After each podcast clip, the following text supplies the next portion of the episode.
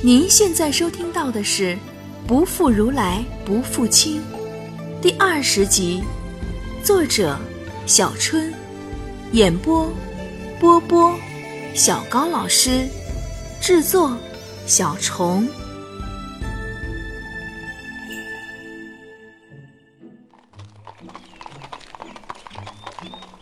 七日后，明媚的夏日清晨，我们坐上了他那辆性能良好的马车，朝克孜尔千佛洞出发。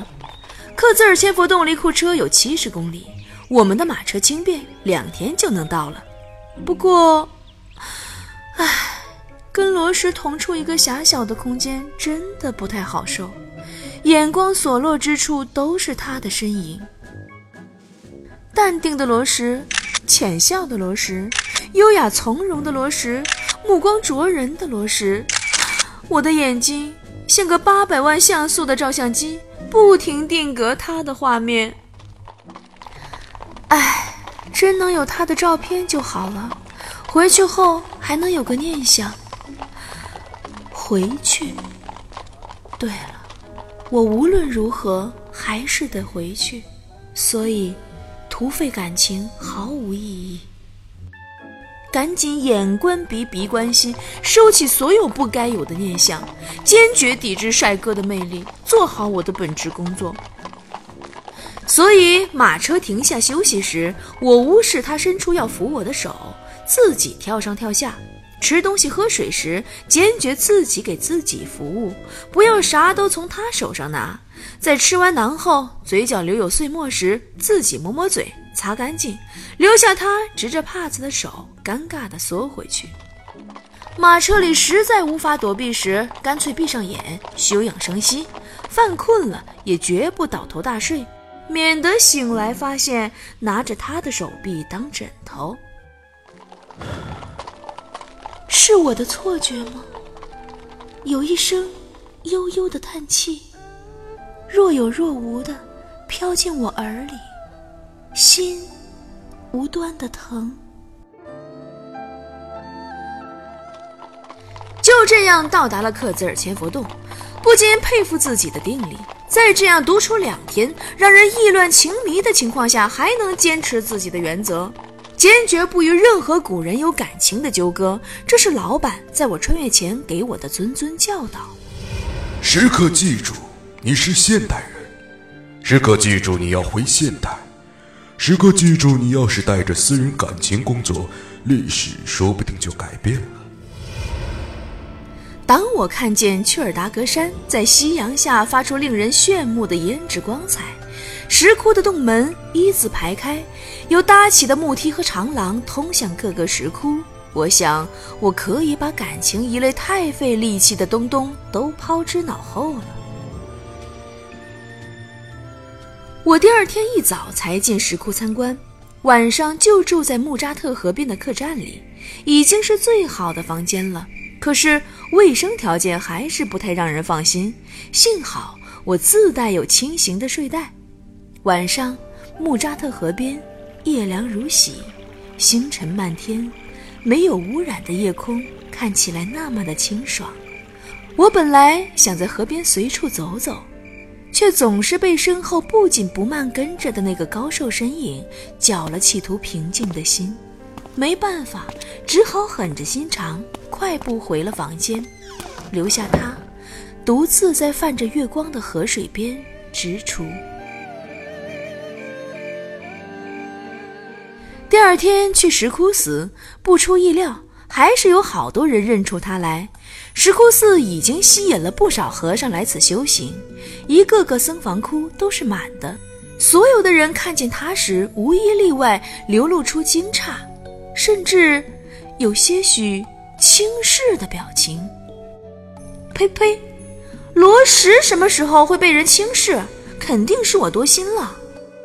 不管怎样，寺主还是热情地接待他，将他引入一间特地清空出来的僧房窟。可是，他更应该被那群僧人包围住论佛法，而不是像现在只是一人待在僧房窟里盘腿打坐。我留意了一下，别的僧房窟里的僧人也是足不出户，整日静坐。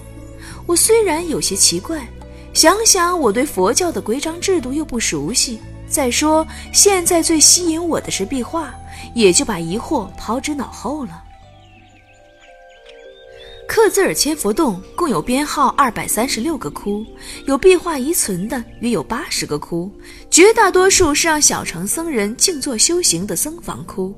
我在二十一世纪时已经观看过，僧房窟里没有壁画，只有冰冷的石床，而且非常狭小。在古代，手工技术下开凿石窟非常艰难，而且耗费颇大。克孜尔千佛洞最初的洞窟都是龟兹王出资建的。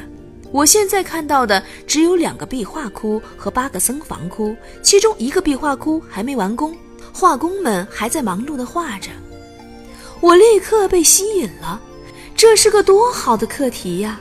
无论是颜料、构图、上色、画工的组成、画的佛教故事，任选一个主题都可以成为一篇高质量的学术论文。我在阿里地区的古格王朝遗址，也就是今天的。阿里扎达县内一个八百多年前的古庙里，碰到过一群联合国的慈善组织，专门为世界遗产免费做壁画修复工作。仰头跟蹲在架子上的一个瑞士女孩聊天，她给我看修壁画的工具，大大小小的笔、铲子、镊子多而复杂，看她工作真叫绣花不为过。而经过修复的壁画立刻恢复栩栩如生，如同刚画出来一般，让我佩服得五体投地。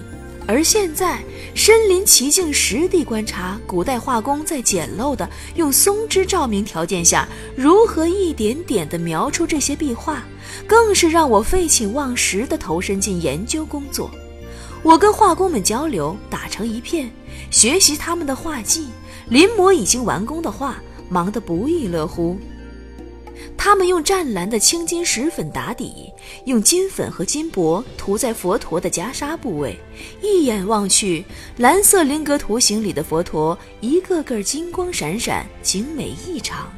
当壁画上的红色经历风尘变为黑色，其他的颜料难以辨认本来面目的时候，用青金石画成的蓝却永不褪色，绚丽如初。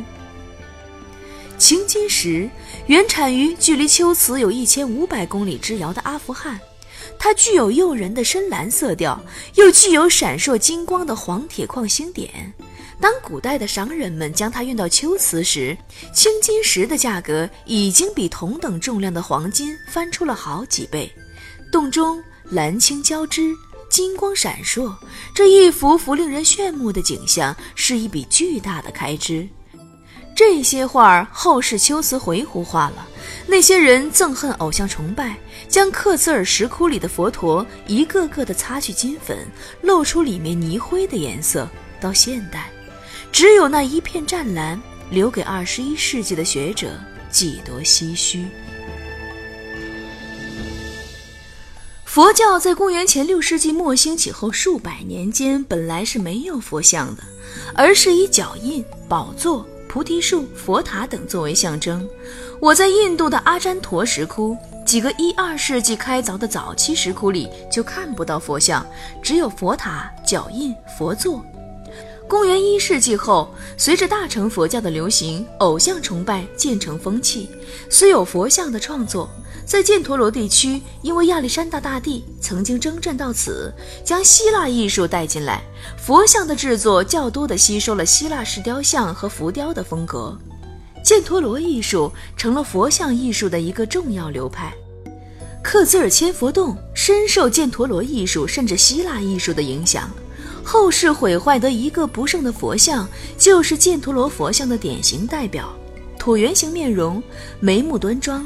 鼻梁高长，头发呈波浪形，并有顶髻，身披袒肩大褂，还雕有胡须。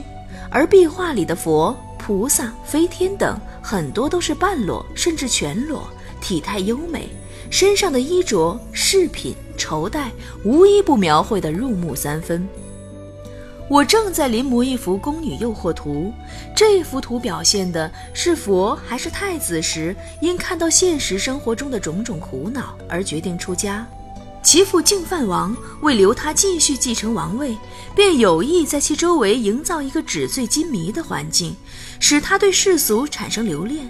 我正全身心地瞄着，突然感觉身后有些异样，回头看到罗什正站在我身后，眼光盯着我的素描本儿，脸色异样的红。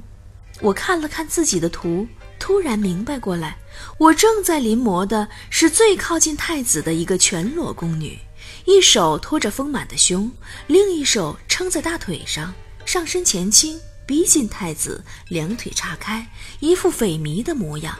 这幅图在整个石窟壁画中，只是几千个人物像里不起眼儿的一个。如果不是我拿出来放大的话，恐怕没人能看得那么仔细。而宫女的这个姿势实在是太有诱惑力了，情欲的意味弥漫在整张画纸上，我也有点脸红起来，赶紧合上素描本儿，问他有什么事。他是叫我来吃午饭的，这十天来我都拒绝跟他同进同出，吃午饭我也宁愿跟着画工一起。现在他来叫了，才突然注意到我画得太入神，周围的人已经走得一个不剩，我无法再拒绝，只好跟着他一起去吃饭。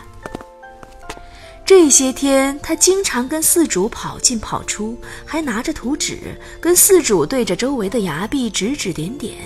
我好奇地问过他，他说打算用雀离大寺近年来从王家得来的布施，在此开凿一个大型佛陀立像。我看了图纸，居然有十五米那么高，在佛的头光和背光光环中，还有一圈圈的小立佛。这种形式的佛像塑像与小乘佛教的指重涅盘像不同，倒像是后期犍陀罗艺术，或者是印度、阿富汗流派。犍陀罗艺术朝着丝绸之路一路东进，先是在三世纪后向贵霜统治下的阿富汗东部发展。被塔利班炸掉的巴米扬大佛就是这种艺术流派的典型代表。罗什少年时跟母亲到过克什米尔的吉宾，就是犍陀罗的中心地区，肯定看到过这种巨型造像。难怪克孜尔千佛洞也有大佛窟，这么巨大的工程，没有他这样的高僧倡导是很难完成的。罗什无法知道的是，他把这种印度石窟建筑和犍陀罗巨型造像结合起来。创立石窟佛像的方式引入了克孜尔石窟，不光影响了秋瓷一地，连对后世的敦煌莫高窟、云冈石窟、龙门石窟都产生了重大的影响。心里不禁对他又敬仰了几分，可是，在看他忙碌的同时，却注意到了那些一天到晚窝在僧房窟里的僧人们，他们吃饭时也不出来，有小沙弥端着饭盒一间间的送进去。这些举动真的太奇怪了，肯定在举行某种仪式。吃饭时问罗什，他只是淡淡的说：“那些僧人都在打坐，没有什么好奇怪的。”我知道他不想说的话，再问也没有用，只好在下午跟着画工一起工作时向他们询问：“那是法师们在下坐。”下坐，听上去很耳熟，想起《法显传》里提到过。法显西行过程中，好几次停顿三个月时间，就是为了下座。法师们每年夏天都要静心修道，待在屋子里不出来。对呀，对呀，他们可不能出来，必须出来的话，还要跟四主请假呢。是啊，是啊，就这样做一个月时间，到很高的法师要做三个月呢。七嘴八舌的讨论听不进耳里了，我的鼻子又开始泛酸。佛弟子在雨季中集合七指于一处，静心修道，因为这是万物生长的时期，不外出，便避免了无意杀生的可能。难怪那些僧人看他的眼神有些鄙夷。应该乖乖待在寺里的时候，他公然带着个女子出行。虽然他来这里是为了见大佛之事，但他何必一定要下座时期来？他将清规戒律置于何处？他是为了我吗？晚上，我坐在穆扎特河边发呆，他就在离我不远处，静静地望着我。我向他招手，他怔一下，缓步踱到我身边。我拍拍一旁的石头，他有些犹豫地坐了下来。罗什，你不该下坐时跑出来的。他身子微微一颤，眼光移向粼粼河水，语气仍是淡淡。来此是为了建造大佛，更是对佛陀的尊敬，有何不可？那就不能多等一个月吗？他突然看向我，群星闪烁的夜空下，他眼中波澜翻涌，却瞬间引入沉沉的眸子中，酸楚涌入喉中，不敢看他的眼。罗什，我已经画的差不多了，明天就可以离开。他不言语，又转回头盯着河面，脸上看不出任何的表情。我咬着嘴唇。狠了狠心，罗什，我不属于这里。我知道。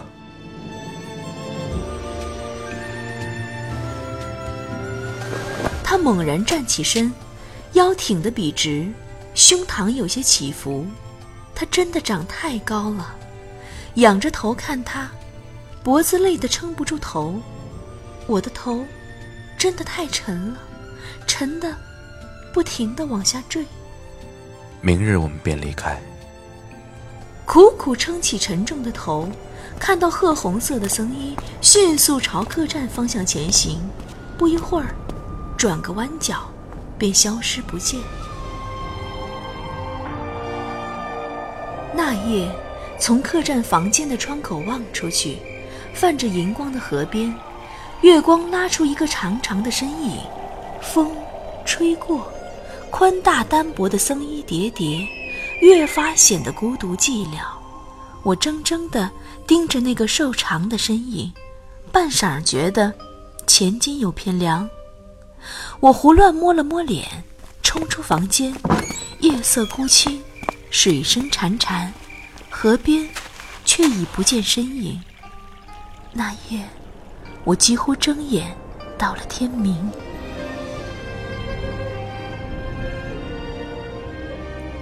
回去时，我们几乎不言语。他的眼圈发青，堆在深陷的大眼窝下格外明显。我呢，照过铜镜，也好不到哪儿去。他眼望外面，我也一样。我们都是成年人了，不可能的事情，何苦多做无谓的挣扎？趁现在，好歹还能收手。回到二十一世纪，我自有我的日子要过，也许。找个人谈个恋爱，比我高一届的师兄一直对我有那么点意思，可以考虑再往深发展。就算师兄长得不如他帅气，不如他聪明，不如他温和，不如他……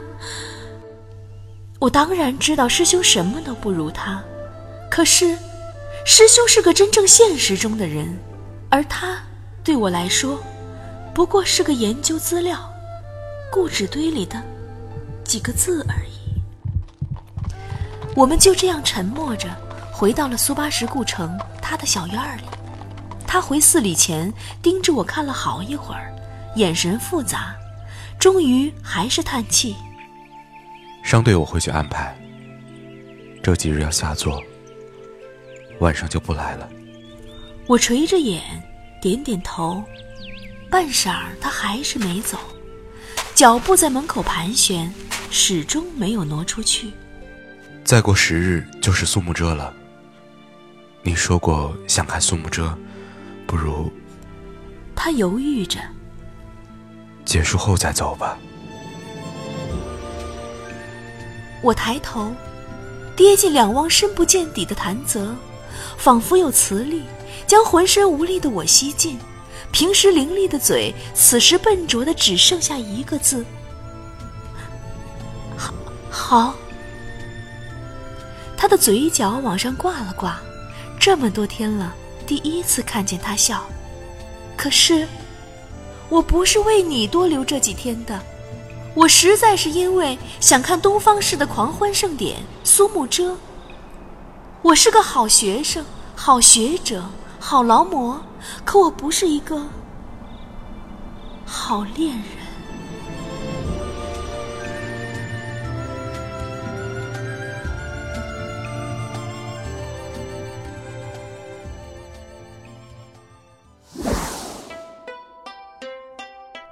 我是波波，今天给大家解释一下什么叫做下作吧。哎呀，今天啊嗓子特别的哑，感冒了。我在厦门，这两天呢厦门降温，就是大家会听到这个声音跟之前的那些集有点不一样哈，大家多担待。好了，那么好多那个菠菜呢留言说说上一集的结尾没有听见波姐说，还有点不适应。这一集给大家说一下，解释一下下作。佳作呢就是节下安居，日期呢是每年农历的四月十五号，解居呢是每年的农历七月十五号。另外呢还有东安居，东安居是每年十月十五号到隔一年的一月十五号解居，是佛弟子在雨季当中啊集合七指于一处，静心修道的这个生活形式。那么节下安居的时间呢？呃，不一定三个月，最虔诚的是三个月，地点不定，什么小屋呀、树下呀、山林、时空、床上啊，什么哪哪哪儿接落即可。那五分律规定，不可在没有救护的地方安居，就比如说，呃，什么毒蛇呀、什么虎豹啊，就是比较危险的地方是不可以的。那安居呢，分为夏安居、冬安居。安居期间呢，想要离开的话，必须请假，得到允许才可以离去。在丛林当中呢。这个绿色很注意安居的生活，那么安居呢，呃，又称为坐下，就是坐在家中不出去。那安居当中，如果遇到，比如说，呃，有火呀，啊，着火啦，或者是毒蛇骚扰啊，或者涨水啦、水淹啦，或者是这个呃盗贼呀。或者是有这种眷属骚扰啊啊，还有这个有女的过来呀 等等啊，这有难处的情形哈啊，是可以去迁移的，否则就是犯戒的啊。我记得有一次哈，我在去克孜尔千佛洞的这个石窟的路上，居然看到一个庞大的车队，基本上清一色呢都是苹果绿的甲壳虫。车身上呢，刷满了很可爱的那种图片，都是法文，背后呢还贴着地图。开车的都是上了年纪的老外，每一辆车里看上去都是夫妻。后来呢，跟他们中间几个老头聊天，都是法国和比利时人，都是汽车俱乐部组织的。从法国出发到西班牙，过直布罗陀海峡，横穿北非大陆，然后呢，经过摩洛哥、埃及，啊，过苏伊士运河到中东。然后在中亚过了一堆的斯坦，由哈萨克斯坦霍尔果斯口岸进新疆，然后西安、北京、内蒙，从满洲里到俄罗斯，跨越西伯利亚，然后到莫斯科，然后一圈儿的前苏联小国，最后由德国再回法国，全程都是自驾车，要历时一年呐！哇，听得我好羡慕呀，口水直流啊！我希望我年老了以后，也能有这样丰富多彩的生活呀。